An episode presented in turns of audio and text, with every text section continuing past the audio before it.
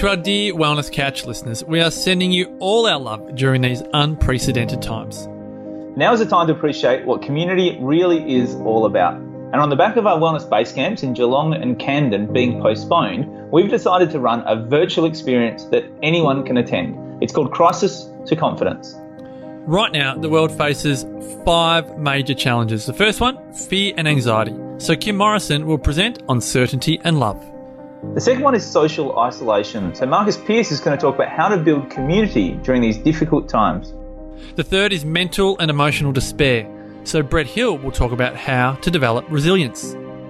The fourth is financial uncertainty. So Jason Witten will talk about creating financial security.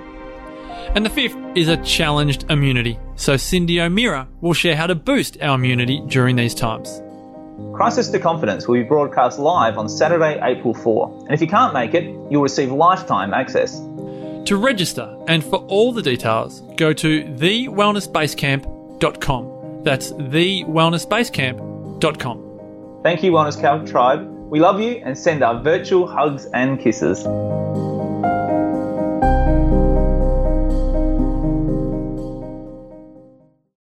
TheWellnessCouch.com, streaming wellness into your lives. Welcome to Wellness Women Radio for the women with big dreams who dare to be different and who want to thrive in health, work, and play. Dr. Ashley Bond and Dr. Andrea Huddleston bring you a weekly podcast to help you master true health and create an exceptional life. This episode of Wellness Women Radio is very proudly brought to you by Dinner Twist. Dr. Ashley and I want to let you in on a little secret of how we maintain our healthy whole foods lifestyle with very little time. And one of those ways is actually with Dinner Twist. So they plan, they shop, they deliver everything to our door to take all of the guesswork out of having really healthy meals for dinner each night. Um, I love Dinner Twist because they are a locally family owned business here in Perth in Western Australia. And all of their produce is locally sourced and seasonal. So they are really invested in all of their suppliers as well, which is absolutely amazing. Everything is so fresh. Uh, Ashley and I both get the wholesome box, which is naturally gluten and dairy free as well, and is very consistent with a paleo type lifestyle as well. Uh, so it's you know completely consistent with you know the way that we want to eat and want to feed our loved ones too. This is also how I trick Dean into thinking that I can actually cook. So seriously, if I can do it, everybody can. Trust me. And their recipes are so delicious. They also have other options apart from the wholesome box. So they have a family box for bigger size families, an express box if you're really short on time, uh, as well as a vegan box too.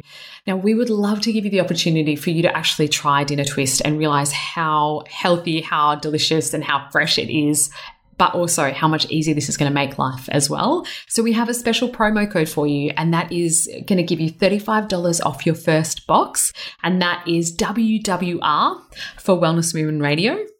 Um, so we would love you to uh, try for yourself. Don't take my word for it, but let me know what you think. Without further ado, ladies, onto the show. Hello there, gorgeous sisters. Thank you for joining us on Wellness Women Radio. I'm Ashley.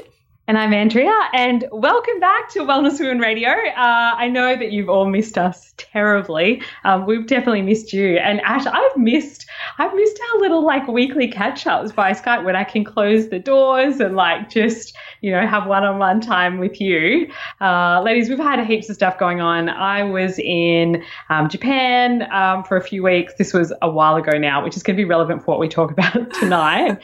Um, Ash has had heaps of stuff going on as well, so we apologize for going AWOL a little bit, but we are back, and I am super excited um, to just be back behind the mic, I guess. Oh, look, I think in three years that's the longest we've been apart. You know, like, uh, know. you know, from you lovely listeners, I don't think we've, we've left you alone this long. So hopefully you've all been well. And, uh, you know, we're going to talk tonight about how to stay even more well given the, the crazy, uh, crazy situation that's going on in the world right now. So I think you'd be living under a rock somewhere if you haven't heard that uh, there is currently, you know, a World Health Organization classification of a pandemic of mm-hmm. coronavirus. So tonight we're going to talk all about uh, coronavirus, COVID, COVID 9, is it? 19, 12? 19. Where are we at? 19. Um, and that's, you know, something that I think is just so um, interesting because both Andrea and myself have been overwhelmed in uh, in a practice setting in terms of just like literally we were saying like every single person. I don't think there's anything in our practice lifetimes that has occupied uh, individuals as much as this. Like there's catastrophic world events and I still don't hear that from every single person. And then we get this and I'm hearing it from every single person. So yeah, it's quite a fascinating um, situation to be in. And I hope that I'm not stoking the fuel of, uh, you know, conversation on that one because of course my first thing is always like, you realize the best defense in all of this is a strong immune system, you know. um, but we'll talk about all those strategies tonight. We're going to talk carefully about, you know, what coronavirus is, what it means to you, um, what it means to your family, some of the strategies mm-hmm. and tips that that we recommend uh, you take. Obviously, you know, the most up to date evidence, science, and research that's being shown. Um, clearly, we, we're really lacking on a bit of research because there's no, you know, long term studies at this mm-hmm. point in time. But basically, up to date as of this minute um, today, we will give you everything we know about it. And um, mm-hmm. yeah, what we're doing, you know, as practitioners, what we're advising our clients to do as well. Um, and of course, you know, some of the get real stuff and some of the really cool tips and tricks of what you could be doing to safeguard your family family from what, you know, can be quite a dangerous situation depending on, you know, age and risk factors and all those things. So we're going to talk about that um, today, tonight, you know, this morning, wherever yeah. you are in the world. So for us, it's night time here in Perth. Um, but yeah, it's quite, um, it's quite interesting. I'm sure, Andrea, you feel the same way as me that um, we've had like, in Australia, obviously, you know, again, living under a rock if you didn't know about our horrific and horrendous bushfires and when the, within the course of, you know, like six weeks, we have done this massive U-turn from being, you know, cohesive collective consciousness of fundraising and being generous and giving and spirit filled and community driven and, you know, really all about the nature, all about the people, like really about rebuilding and restoring all these, you know, great strong sentiments. And then like we were way camping and we came back and it was just like, oh my goodness, what has happened? And every single person was like posting about sh- like toilet paper crisis, toilet paper shortage. And I'm just like, what is going on? Um, what do you do with toilet paper against a virus? Like, and then you start seeing, and then that is what I wondered. If someone could answer that for me, oh my gosh, that is going to be the biggest mystery of the corona pandemic of 2020 is why is everyone stocking up on toilet paper? Uh, but yeah, actually, it, you're exactly right. Like how um, just heartwarming and moving was how the world rallied behind Australia during our essentially our worst environmental crisis that the world has ever seen with the horrific bushfires. And we had such deep empathy and support for everyone who was experiencing that firsthand and just for the whole country. Um, you know, I think that you'd be uh, it'd be hard not to be moved by how much we came together then and now it's a complete flip, side. Like I keep joking that this coronavirus is really bringing out the best in people if you're fighting over toilet paper and you're emptying the shelves and you're, um, you know, refusing to be around people and you're putting yourself into social isolation and everything else. And it really is every man for themselves. Like we we definitely wanted to put some things into perspective for this podcast because all of the information that a lot of people are getting at the moment is from the media, who are who are doing a really good job of. Certainly, um, some media outlets are doing a good job of posting the facts, whereas a lot of the others are just, you know, really catastrophizing um, this and really focusing on the deaths and, you know, the severe cases and those sorts of things. But we've got to have a little bit of perspective as to, you know, how that fits into the grand scheme of things and you know, also again what you can be doing to protect yourself. But I just can't believe how quickly things have changed from being, you know, as you said, Ash, like together, we're looking after each other, we've got everybody's back to like complete opposite. Um, so yeah, let's hope that after this we'll have a little bit more of that and it will be bringing out the best in us that's for sure oh, every gosh. single person is talking about it and um, i'm glad that we've held off until now to do the podcast because if we did it say two weeks ago, um, we probably would have really just brushed everything off. I think like we probably would have just gone, oh my god, everybody is just losing the plot. Um, I came back from Japan uh, two and a half weeks ago, and there was not a mention of it. Um, there was no uh, like health set up in the airport. There was nothing. We were, you know, like perfectly safe. And yes, some people were wearing masks, but that was literally it. And now the climate has changed so quickly in just two and a half weeks. I know everyone's cancelling travel plans. I think today Trump has banned all European travel. Um, oh, he's finally got his way. He's closed the borders. We always wanted to close the oh, borders, one, so one way or another, it's going to happen, right? He's like a prophecy. Like he, he manages to, you know, make it just happen. Oh, um, that's, uh, that's going to become a conspiracy. I reckon there's going to be so many conspiracies that come out of this. I reckon that's going to be one of them. That it was all, uh, you know, puppet masters uh, pre-planned so that he just got his way. Um, we joke about it, but you know, like in all seriousness, though, the um, the media is. I'm going to look. I'm going to hang it out there right now and just say I am going to wholeheartedly blame the media and their scare campaign and their, you know, dramatizing everything and they're catastrophizing everything for, I'm going to, I'm going to pin it on them and say they're going to be responsible for more infections and more deaths.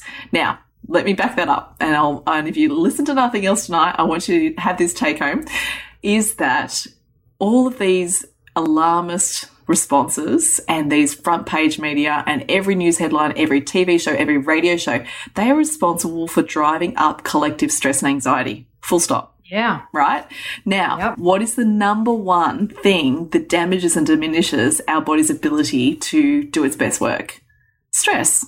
So I just, I'm going to just say it right now. I reckon the media are responsible for worsening this situation in not just a mental emotional way, but in a physiological way as well, because they are actually causing, you know, the mind body, um, pathway to, to break down. And, um, yep. you know, I'm a big believer in what the mind can, you know, see and achieve that you will create. So, um, you know, if we're, we're focused and, and hyper focused on coronavirus, getting sick, people sick, people coughing, people, guess what? We're going to create more of that stuff. Yeah. Yeah, definitely. And we know that there's a direct physiological, you know, hormonal response to that ele- constant elevated cortisol and everything mm-hmm. else that mm-hmm. happens from that, uh, and the dampening effect that that has on your immune system. So your protective mechanisms are going to be lower when that is the case. Oh, Ash, you were spot on. And I like you calling out the media for their, uh, like, I think it's important to be well informed. I'm, I'm yeah. always um, encouraging that, but maybe just choose where you're consuming that information from um, because just focusing on you know the effect on the stock market and you know uh, the threat of schools closing and all international travel bans. And i've even seen reports that people are euthanizing their animals wow. because of this. Wow. And i just that breaks my heart that people are so terrified that that is the case, that they're actually euthanizing the animals. I just, oh, that is absolutely unbelievable to me. So yeah, yeah that's just hard yeah. to get your head around. But look, think about it from this perspective. When you're put under that, you know, acute stress response, which then becomes chronic stress response, because the longer this goes on and the more hype and the more drama there is about this, the you know, more chronic that response becomes, mm-hmm. we are flipping our switch into fight or flight mode, right? Yep. So when you watch those ladies brawling in the supermarket over a trolley full of toilet paper, right? I mean, right there, that's like frontal cortex inhibition, right? They're just incapable yeah. of making a rational and reasonable um, um, or interaction because all of them are just flipped into fight or flight mode. So they are literally yeah. fighting over toilet rolls, which to us observers is completely irrational but in their own physiology is completely rational because they yeah. are so consumed by the threat of this situation that they're willing to punch each other. like, you know, so um, oh, I kind of looked at that and just thought, oh my goodness, there is like sympathetic dominance overload right there. That's, that's like, you know, that's not just people, people are looking going, oh, those people are just crazy. I wouldn't do that. But, you know, push that far and with your the button flicked so far into that sympathetic mode, um, you've got to remember you are a lioness lady listening. You know, you girls, you've yeah. got so much capacity, which can be used for good or evil. Um, so, yeah. you know, put in the situation, who knows? Any one of us could arc up and, uh, and have a moment with uh, someone if we were in that state of physiological stress, just ready for tiger pouncing. Yeah, is this what the apocalypse looks like? Oh, I don't know. I don't know. I don't know. Well, Italy doesn't have the problem, right? Everyone's going, oh, yeah. why, why doesn't Italy have a toilet paper issue? You've got bidets over there. I've travelled enough to know they have bum washers and they don't use so much toilet paper. mm, yep. And also, are people forgetting that we are we do actually live in a first world country, and most of the people who tune into this podcast are from the you know first world countries. So we do have running water. So you know, worst case scenario, we've still got running water. Mm-hmm, uh, mm-hmm. All right. So let's uh, let's go into some facts about coronavirus, and these are accurate as of the time of this recording. So, obviously, with something like this, things can change quite quickly, but these are up to date, research based, um, and you know, absolutely, I guess, evidence based from the time of this recording. Um, obviously, I think everybody is fully aware of where coronavirus, you know, stems from, um, how long it's been around for, and those sorts of things. Um, Ash, what do you think is important for our audience to know about this um, in particular? I think it's important to remember it is a virus. It's not a bacterial infection like the cold, so this is not treatable by antibiotics. Mm-hmm. Um, so stockpiling antibiotics again is not going to be beneficial for um, prevention of coronavirus. I think that that's important. Um, the transmission of it, so how it spreads from person to person, is a little bit more than um, the normal spread of influenza. Um, so, for example, if the flu spreads from, you know, um, there might be like 1.3% like uh, spread from the flu. It's a little bit worse than that. Um, but that doesn't mean that it's spreading like smallpox or Ebola or, you know, anything like that. And most people, so 80% of cases, uh, the symptoms that they experience are mild symptoms of flu like symptoms. So 80% of cases that have tested positive have experienced mild flu like symptoms, um, and then obviously they've cleared it. So they might have a fever, a cough, um, maybe a little bit of shortness of breath, um, some headaches, muscular pain and stiffness, um, maybe just some generalized malaise and fatigue. Uh, and that and that's really about it. Um, so just basic flu-like symptoms. Eighty percent of cases mild. Mm. I think what's interesting is that, you know, we've got some data challenges here because the Northern Hemisphere, obviously coming out of winter, they've had one of the worst flu seasons um, in the last years. So mm-hmm. that's a complicating factor. There's a lot of people who've been exposed, a lot of people who've been sick. So, you know, there may be um, a vast number of people somewhat immune compromised. Um, yeah. And then you've and got, even just the climate. So, yeah. um, you know, coming from the winter, we've got less sunlight. Um, people have lower vitamin D levels, um, and also it tends the virus itself tends to transmit quicker or survive longer in colder climates, which is, you know, also why I think that we have almost a little bit of protective mechanism in Australia because of our climate at the moment at the moment. I think that's the key there, isn't it? Because the southern hemisphere, we're starting to come into our, our cooler months. So, you know, what we've seen in the north may well become uh, the case down here as well. But the big challenge is just understanding that, um, you know, with that transmission, you know, in Australia, this, they're citing things like you need to be a distance of one meter apart between people. Like this is, this is not something that's going to be practical. If I look at how packed commuter trains are on the, you know, on the way to work in the morning, it is unrealistic to think you're going to be able to get one meter person to person throughout a whole train to get mm-hmm. enough people on board to get them to, you know, to where they need to go. So unless Australia introduces some radical uh, measures of much like almost like the martial law imposed in northern Italy,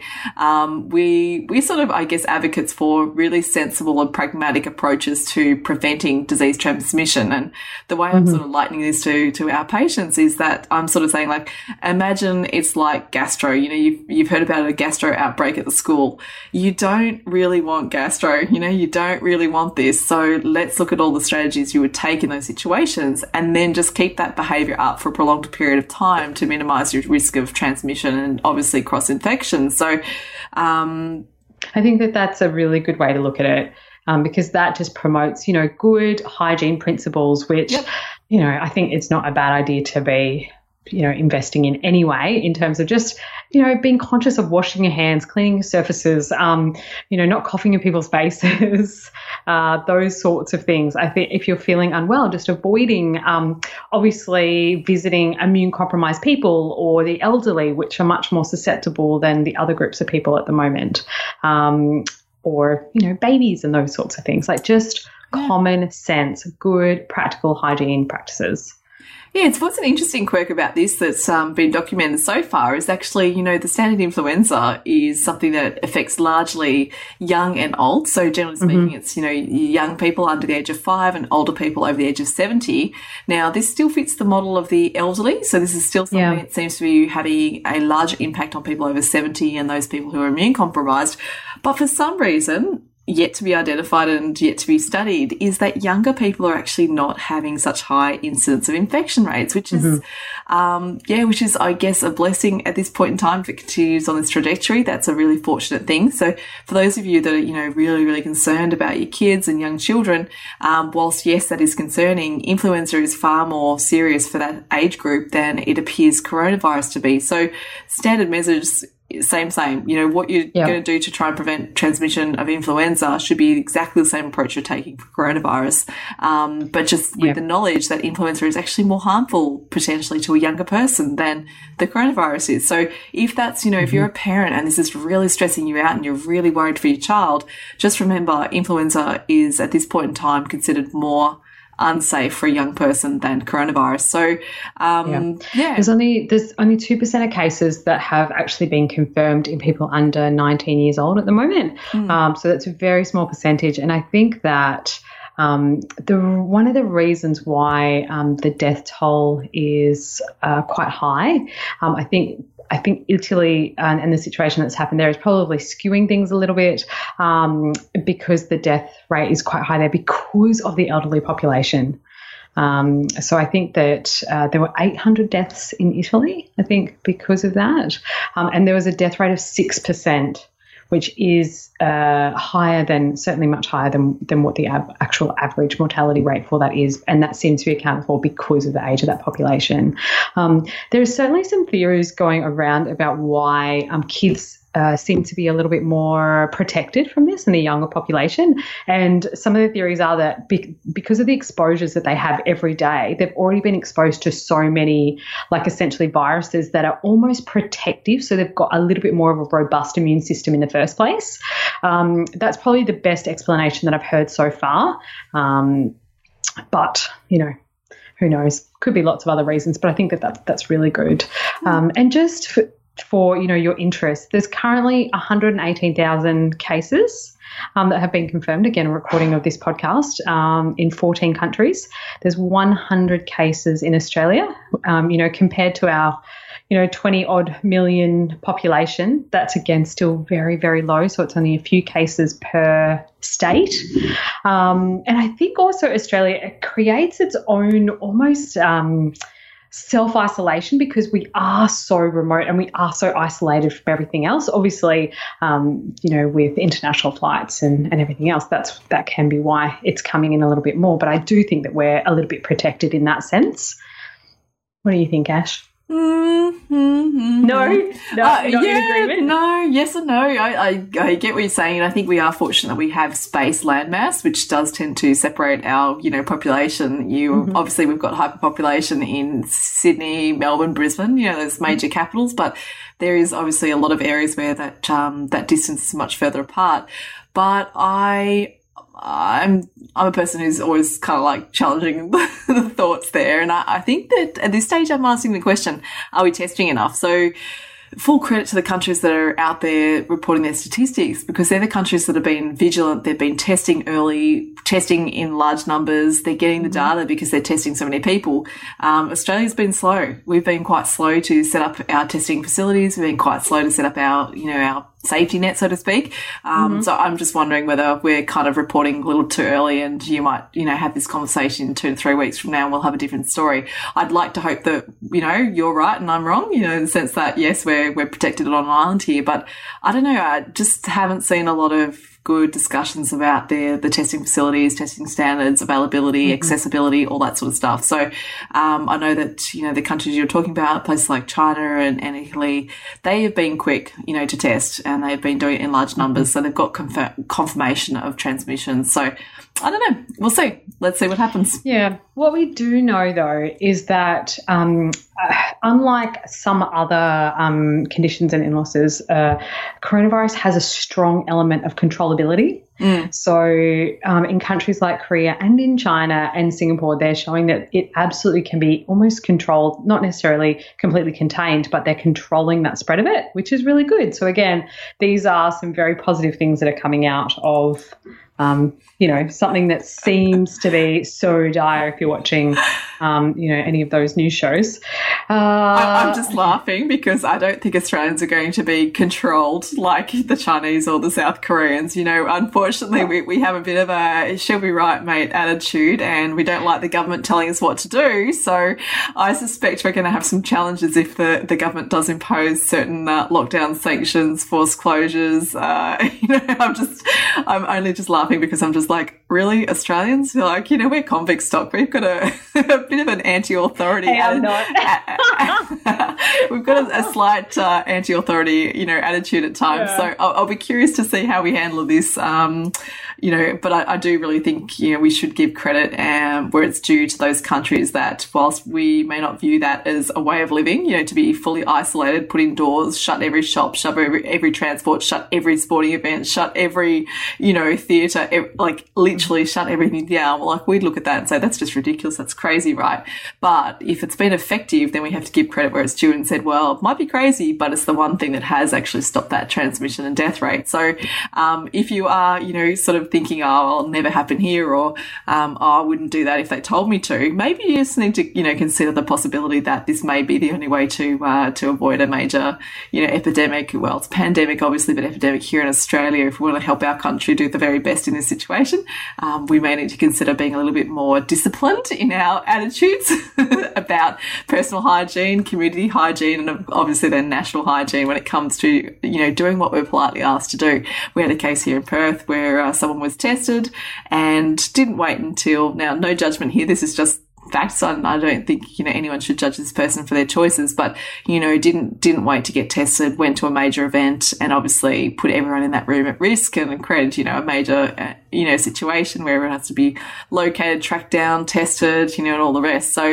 um, I, mm. I, hmm. think it's it's a very challenging situation. Um, we've you know obviously had a doctor that's been put frontline in the media, which I think you know again unfortunately quite a wrong thing to do, but mm-hmm. it was done, and um, you know he was showing such mild symptoms symptoms that to most of us, we think it's not even much more than just the runny nose you get from getting on an airplane and sitting in air conditioning for 16 hours. Like, it's really yeah. hard to, to say that someone should feel like they need to self isolate when we do have just normal colds and flus going around, which is not coronavirus, you know? So, um, and to put that actual spread into perspective as well as to like how it's spreading so quickly or what that transmission is and how that's actually happening. So what they believe that it's happening from droplets that are essentially distributed through that human to human contact. So for example, when a sick person coughs or sneezes or something along those lines, um, it's not doesn't believe to be spread through airborne transmission.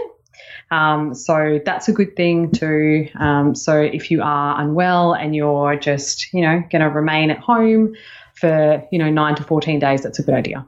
Um, like really quite simple. It doesn't mean that if someone is sick on a plane and you're at the other end of the plane that you will get it. Oh, so yeah, you mean airborne transmission, but it is still transmitted by droplets. Obviously, yep. if you cough or sneeze, um, coughing, for example, they suspect tr- transmission distance is two to three meters, so surfaces within two to three meters of that person. So, mm-hmm. which is why they're talking about on planes, um, two rows. So, you know, either way, two rows. If someone's been infected, they're considering mm-hmm. those people within the two rows to be most at risk. Because mm-hmm. um, obviously, we had a sporting team on a plane, and they were at a different end of the plane to someone who's been confirmed with um, coronavirus, and they've considered that that team low risk given the you know, proximity yeah. to the person infected. So that's a great thing. I mean, if it was anything else, if it was something like measles, which um, you tapped into a little earlier, Andy, when you said that 1.3, um, basically that means for every one person who's infected, 1.3 people will be infected. Um, that's, you know, that's kind of what that number means. Well, I think in the case of measles, for example, um, and some other, you know, more virulent infections, they're at up to levels of 18. So for every one person infected, they can transmit to 18. So just, mm-hmm. you know, perspective, like in terms of that, you know, possibility, um, I'd much rather have a coronavirus outbreak than a smallpox outbreak. Yep, exactly. so, um, just to try and, you know, when I say cool your jets, to kind of put perspective on this lady. So, you know, when you're really just trying to think objectively about this and drop the emotion and drop the hype and everything, mm-hmm. it's like, okay, you know, just putting that into that plain perspective. Yes, it's a problem, but you know, it's it's also something that's quite manageable, and those surface contacts can be managed, you know, with the right hygiene. So there's a lot of ways we can prevent this transmission. However, the big challenge is that humans are known to touch their face frequently. Um, and this is what they're saying is actually one I'm that doing it that- right now. yeah, exactly. I've done it multiple times already, just chatting. Um, and they're saying now that that's probably the number one risk to you know to yourself is the fact that you touch so many things and subconsciously, unconsciously, you frequently touch your face. Um, and I thought it was like, oh yeah, right. But um, yeah, but you know, some of the evidence is suggesting that people will do it up to twenty times a minute. Like that's quite a lot of times you could be touching your face and not even realizing you're doing it. Like you could be resting your hand on your cheek, you, you know, touch your hair, touch your face, touch your eyes, tweak your nose, you know, rub your chin. And all of these things bring anything you come into contact with, such as, you know, corona in proximity to your mucous membranes, which is or obviously your oral membrane, your nasal membranes. And this is when um, corona can then infect the body if your immune system is not able to flag it and kill it at that point. So again, you've got to remember defense systems, right? First defense, don't let it get near your mucous membranes. Second line defense, the body's already there doing its thing. So hopefully it's strong enough to, you know, to deal with that virus in that initial stage of mucous membranes. Obviously, the highest risk here is for those people who are immune compromised or those mucous membranes are not doing that job, the immune system's not functioning properly, is when that virus then passes down into the lung fields. And so once in the lungs, that's where it causes the devastating effect. Um, so that's, you know, that's the big, the big risk in all of this. Um, yeah, I just thought that was really, really interesting. I was like, oh my gosh, I was drawn to the attention of like, I can't believe how many times I touch my face. You're totally right. I really do, you know, that much now that I'm thinking about it, how often I do that. I'm like, oh, okay, you know, that's, that's quite a lot of times. So, you know, um, even if it's 20 times an hour, you've still touched your face a lot of times in one hour. Um, so yeah, hand washing, Yeah. hand washing, hand washing, hand washing is being uh, touted as probably one of the number one defenses we have against coronavirus. Now, that's kind of cool because most of us have it in our control to wash our hands. Yeah, which is super easy. And uh, the hand washing tends to be more uh, effective than wearing the respiratory masks um, and as well as hand sanitizer as well. It's just washing your hands. So let's talk about how you wash your hands right because I think all of us have done this. I know I've definitely done this. I've gone into like a bathroom in the airport and I've touched as little surface as I can. I just touch the toilet paper and then I'll like, use a pinky finger to just flush the button or hopefully it's a sensor and I can just wave at it. And then I come out and, you know, I touch only as much of the tap as I have to and then I swish my hand under the water and then I flick it and run away. Um, That's so funny. I am so not a germaphobe. Like I just I I think um and actually, you know, you've traveled to third world countries as well, but yeah. like being in India and Africa and everywhere else, like you kind of just go, oh well, you know, what happens happens, and like whatever doesn't kill me makes me stronger. That's not what I'm saying about coronavirus, but yeah, I'm just definitely not a germaphobe. I don't care what I touch, I, but I just you know obviously wash my hands really well, and we've certainly been quite conscious of this in the practice as well. We're just making sure that we're you know being very thorough with cleaning the tables and everything else, so that there's just no possible risk of anything. Um, you know, yeah, which is easy. So the right way to wash your hands is not do what I Sorry, did, I which is to which is to touch things with one little finger, flick it under the water, and then run away. Okay, so the right way to wash your hands is, you know, this is what the science says is fifteen to twenty seconds minimum. Washing with soap, so it needs to be soap, and that doesn't matter if it's you know pump soap or hard soap or whatever soap, but washing with soap. So that what that's doing is when you use a soap, it breaks the lipid membranes. Um, so the fatty fatty membranes, which adheres the the virus to your hands or to your skin. So what you're doing is breaking down that fatty membrane, so the virus is then removed from your hands. And um, they've even suggested things like rough paper can be really helpful to remove then any further contact. So you know if you do have the opportunity, soap washing hands, and as much as I hate to say it.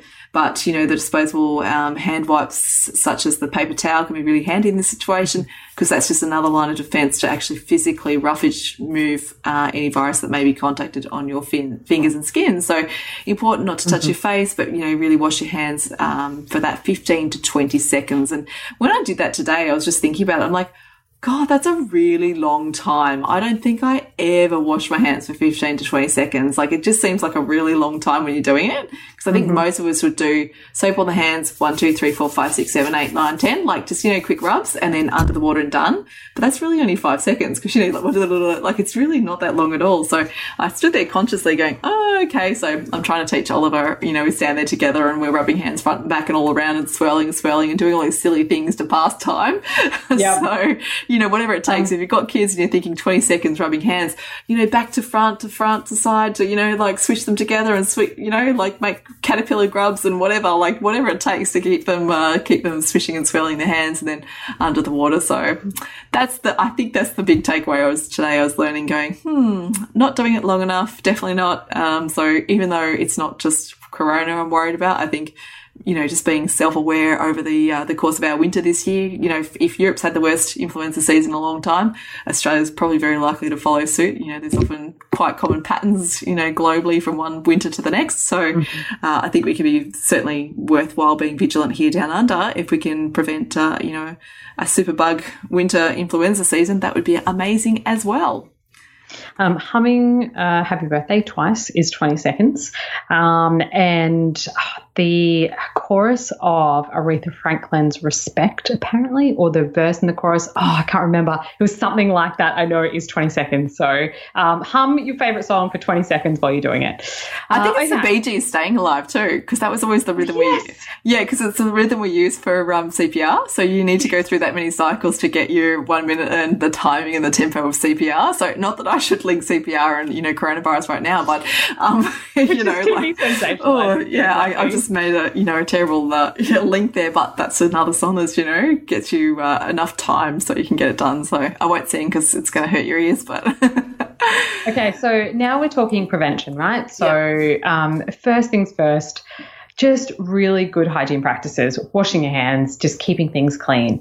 The next thing um, is, you know, practical, targeted lifestyle changes that we know promote a robust immune system. And these are, again, without fail, timeless health principles. Getting enough sleep, so seven and a half hours minimum. Joining the 10 p.m. club, ladies. Um, making sure you're in bed by 9:30 to be asleep by 10 prioritizing sleep. Like it's just, there's nothing that's going to take the place of that. Um, exercise, we know, is really effective for a robust immune system. Don't push yourself too much, especially if you're run down. Um, there is some evidence, although depending on what study you read, um, it's kind of conflicting, but there is some evidence that shows um, saunas are really protective and help to boost your immune system. I'm wondering if it's just through that hormetic effect that it kind of has that slight sort of stress kind of capacity similar to what exercise does, that it promotes immune responses. Um, and then uh, looking at my absolute favorite go tos when it comes to antivirals. So, you know, naturally occurring things that we can use to protect our immune system. Um, let's go into that because these are things that you can do as prophylactic things. They are absolutely preventative. If you are feeling a little bit run down, you can absolutely be focusing on this to protect you and your family. Um, so, first and foremost, vitamin C. Um, I know that that's really not sexy, but this is one of the most evidence based things that is protective for your immune system. It absolutely decreases the severity and the length of time that people are sick with either colds and or flus. It's promoting white blood cell production. It also also helps to support immune, um, sorry, adrenal pathways as well. So it's kind of dampening that stress response Um, there was some reports that they were showing that they were trialing 24,000 milligrams of vitamin C um, per day in um, coronavirus affected people in China. So they were actually testing them to see how well they did with, you know, that high level of vitamin C. Now that's an extremely high dose. I normally recommend for people about 6,000 milligrams a day, particularly if they're run down. Um, you can very safely go up to 12,000 milligrams a day. Um, the worst thing that happens is you get um, diarrhea if you get to that point of tolerance. So, vitamin C without fail. Um, the next thing that I love is antiviral mushrooms. Um, so, in particular, the strains that I look for are cordyceps, coriolus, reishi, and shiitake, and these prevent like antiviral infections. They promote your innate immune responses, increase your natural killer cells, your white blood cell production, um, promotes you know like producing antibodies and T cell production, all that sort of thing. This is all very evidence based as well. Um, so it's excellent antiviral. Uh, okay, so that's so far vitamin C, mushrooms. Um, Ash, what do you reckon? What are your favorite go tos? Oh, I'm tricky because I'm going to go brands, but I don't really want to use brand names on here because not everyone has access to them. But for me, you know, I like use ArmaForce. Like for me, it's just oh, yeah, the go-to. Yeah, you know, things like astragalus, olive leaf extract, um, Yeah. anything that's you know immune fortifying like that. Um, that's pretty well my my go-to. Um, in our Awesome. house, we have Super Mushroom Complex. ArmaForce and Vitamin C Zinc. They're the the three that just sit on the shelf. They're a backup plan for everything we do. Um, sometimes just cycle them, you know, just one between the other. It's just keeping that, you know, bolstered immune system throughout the winter. Um, they're my, my go-to and D3 drops. So vitamin D3 drops, um, you know, throughout the season. Ollie just had a perforated eardrum and, you know, he's run a bit of a fever and everything. So we, we hit up the high dose vitamin C and we've, you know, dropped the D3 drops under his tongue and, um, he seems to be making a pretty, you know, pretty robust turnaround. So I think there's certainly, you know, ways you can support the body's own innate ability to heal. You can't make it do it better or faster. You can just support it and, uh, and obviously give it the opportunity to do its best work. So that's really what this is. You know, people say, oh, will that stop me getting sick? I'm like, probably not. It may. Who knows? Um, the reality is what it's going to do is help your immune system do its very best work.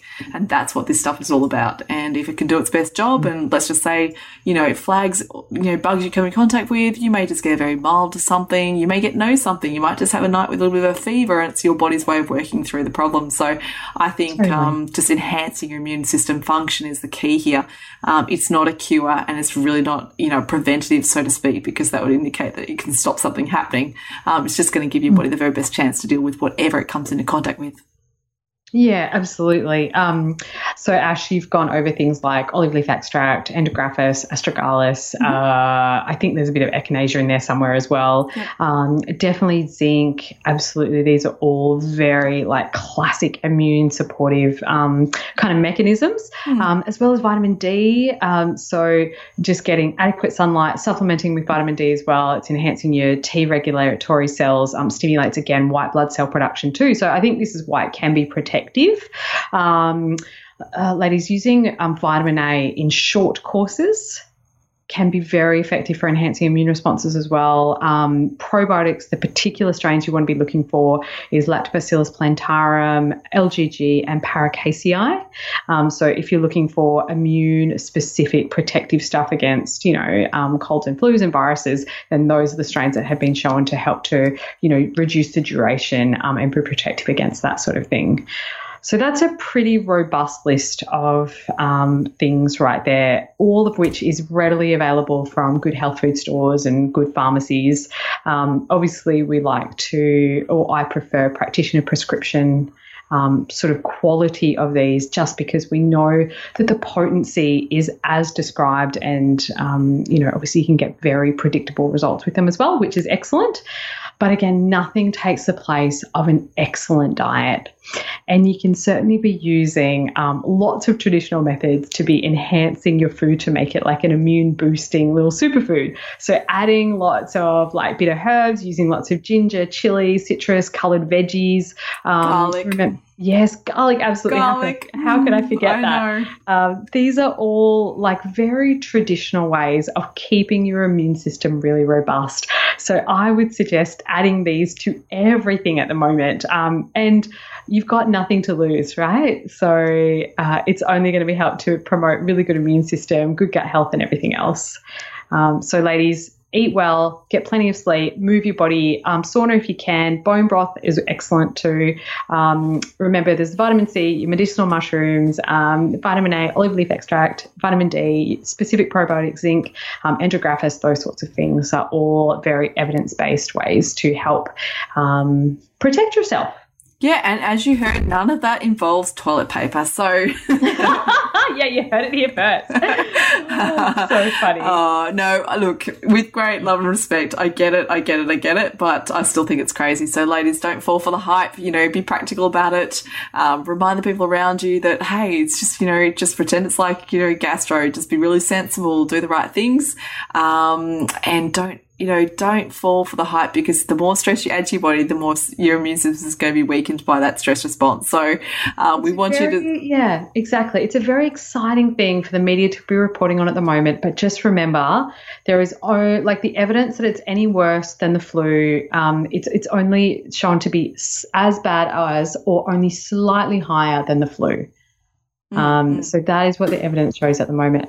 So let's Good yeah, yeah, let's be happy about this. Well, hopefully, look, we if we have to talk about this again, we, we talk about the amazing dramatic decline and you know how how much of a overloaded hype it was. But we'll see what happens. The next uh, you know weeks and months will show what uh, what is in order. We hope that you can be part of uh, keeping your family really well, your community really well as well. Um, mm-hmm. If you've got any questions about this, obviously throw it to us on social media. We aren't the experts in all things uh, you know immunology. This is not our forte, but we do know some great people who do this. So if yeah. we need to, we'll dive in and we'll get them on uh, to have a chat to us. But, you know, for the moment, I think just calm the farm, stay cool, stay yeah. happy, you know, do things that make you feel happy, um, watch a funny movie, get into the romantic comedies, you know, just something that takes exactly. your mind away from all this nonsense. Try not to read the yeah. news too much. And uh, we hope you really, you know, you all get through this in a, a way that uh, is not the end of the earth as they seem to be professing. So I think, uh, I think we got this, girls. I think we, are all pretty well informed. You've listened to this episode. You've got a few more tips and tricks. Um, you're going to go out there and wash your hands like a crazy woman, but that's great. Yeah, tell us which song you're singing in your head when you're doing that. All right, ladies, it's so good to be back behind the mic. We've got some really amazing episodes that are going to be coming your way very soon, as well as some really incredible interviews too. Um, as soon as all this coronavirus hype uh, kind of calms down, then we're going to be some planning some live events too. So we'll be coming your way. Um, ladies, you have been listening to Wellness Women Radio. We are the Wellness Women, Dr. Ashley Bond and Dr. Andrea Huddleston. We are raising the bar for women's health. You can find us on social media. So facebook.com forward slash the Wellness Women. We are at the Wellness Women official on Instagram. Um, you can find Ash at drashleyBond.com.au or just .com. .com? .com.au. I think I've got both of them. oh, okay, yeah. either one of those. I'm drandrea.com.au. Uh, you can find Ash on all social media channels as just Dr. Ashley Bond. I am drandrea.exo on Instagram and The Period Whisperer on Facebook. So, ladies, until next week, be well. This has been a production of TheWellnessCouch.com. Check us out on Facebook and join in the conversation on Facebook.com forward slash The Wellness Couch. Subscribe to each show on iTunes and check us out on Twitter. The Wellness Couch, streaming wellness into your lives. Whilst the Wellness Couch presenter endeavor to provide accurate and helpful information to their listeners, these podcasts cannot take into account individual circumstances and are not intended to be a substitute for health and medical advice from a qualified health professional. You should always seek the advice of a qualified health professional before acting on any of the information provided by any of the Wellness Couch podcasts.